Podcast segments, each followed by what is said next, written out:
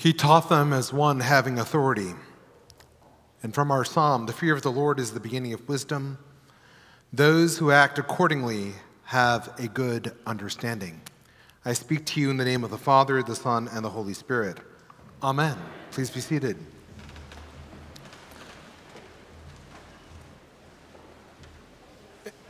In this season, when football is coming to an end, hopefully not an end for the Ravens.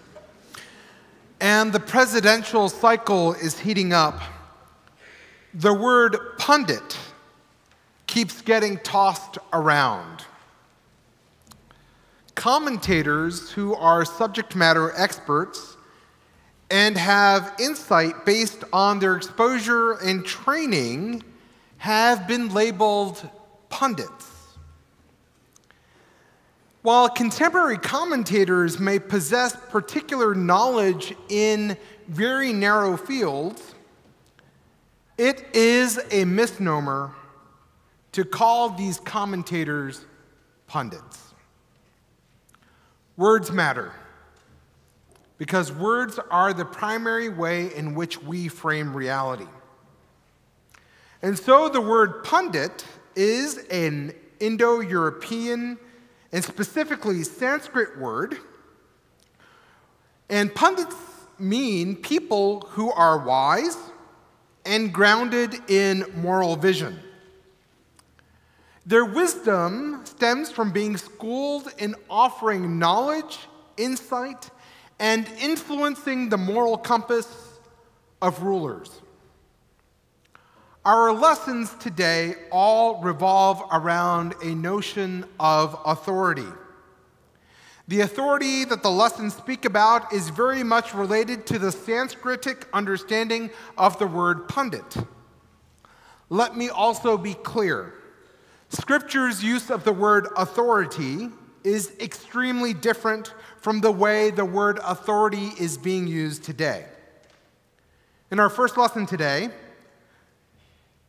we read that Moses is reaching the promised land. And he is preparing people for this moment of transition. He is developing the succession plan, and slowly but surely, he is offering people a hope that a new leader will be found. And that God will raise up this new leader, someone who is going to guide them into the next chapter of their lives. What the first lesson conveys is Moses' deep love. That even with the difficulties that he and his leadership faced, his initial trepidation, the constant arguments, bickering, the complaining, the sort of falling out of love and in love relationship that he had with people and with God, it is ultimately Moses' love for God and love for the people that won out. Moses' Moses' authority does not come from a title. He is not the liberator in chief. Rather, it is an authority that is born of love. Yes, he is a subject matter expert. He has been schooled in the Egyptian court. He knows the way of the land he is a nomad and a shepherd. Yet all of those skills are honed with love. And so we understand that his authority as a leader is rooted in communion with God, love of God, and a love for the people that he serves.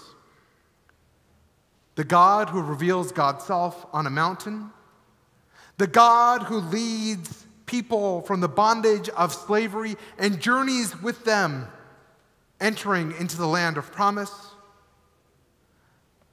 God uses all of creation and endows every individual, and particularly Moses, with a sense of authority. And it is this God who is incarnate in Jesus. And so we come to the gospel today. Jesus is teaching in the temple. People are astounded by his teaching, and the gospel writer, quite frankly, states He taught them as one having authority and not as the scribes. Remember, the scribes are a particular group of scholars within the tradition. While they may have functioned in different ways, the scribes mentioned in this text are probably akin to Supreme Court judicial clerks. These scribes are literally, literally folks who study the grammar, which means the linguistic range and tradition of the teachings of Moses. And yes, they are subject matter experts. And yes, they engage in textual conversations and, and, and textual battles. Yes, they possess book knowledge. But ultimately, they are not wise, for they lack the wisdom that Christ embodies.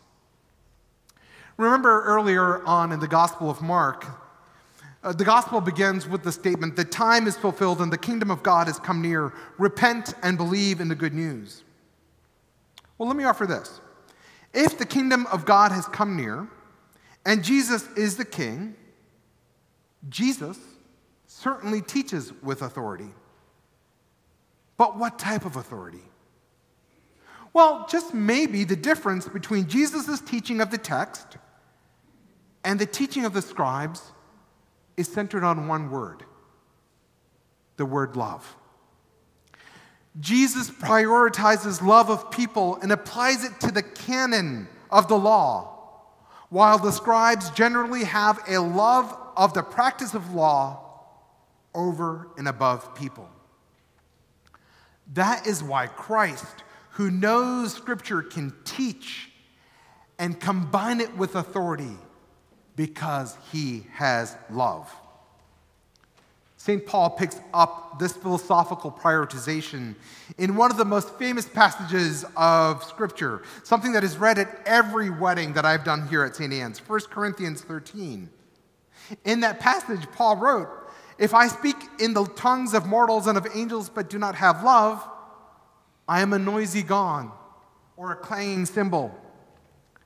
And even if I have prophetic powers and understand all the mysteries and all knowledge, and even if I have all the faith in the world so as to remove mountains, if I have no love, I am nothing. Even if I give away all of my possessions and I hand over my body so that I may boast, but have not love, I gain nothing. Jesus spoke with love and offered the tradition and testimony based on the love of God and the love of all creation and all of humanity. Friends, Christian authority is rooted in love. And it is because of that love based ethic, Paul writes in today's epistle we know that all of us possess knowledge. I mean, knowledge is Googleable, Bingable, or whatever search engine you use. Knowledge puffs up, but only love can build up. Anyone who claims to know anything or something and yet does not, ne- does not necessarily have full knowledge, in the words of Paul, because they do not know God and God's love. So, as we enter into this season, the season when the Ravens are, yes, fighting um, the Chiefs, and a season of deep partisan sparring. How are we to live? As people of faith, it's not enough to know Scripture and tradition. We are ultimately called to season our reflection of Scripture and tradition with the salt and light of the love of Christ we should also be clear and intentional in the language that we use and who we trust. If Jesus is the Lord of our lives, then there are some substantive truth claims that he offers. For we rely on the authority of God made flesh and the Holy Spirit to help us sort through the weeds in discerning what we stand for, who we will cast our vote for, and what we are willing to exert our energy on. Just perhaps, just perhaps, in the midst of religious and political polarization, we, the church, has a role to reclaim what it means to lean on the authority of Christ. And I think the only way we do this is to be people of deep discernment and people of prayer. So, for such a time as this, I'm going to invite you to do something radical. Pick up your prayer book, it's in your pew rack. Turn with me to page 815. And if you are able, I'm going to invite you to stand with me and pray the prayer for peace. Let us pray together. Eternal God, in whose perfect kingdom no sword is drawn but the sword of righteousness, no strength known but the strength of love, so mightily spread abroad your spirit, that all peoples may be gathered under the banner of the Prince of Peace, as children of one Father, to whom be dominion and glory, now and forever.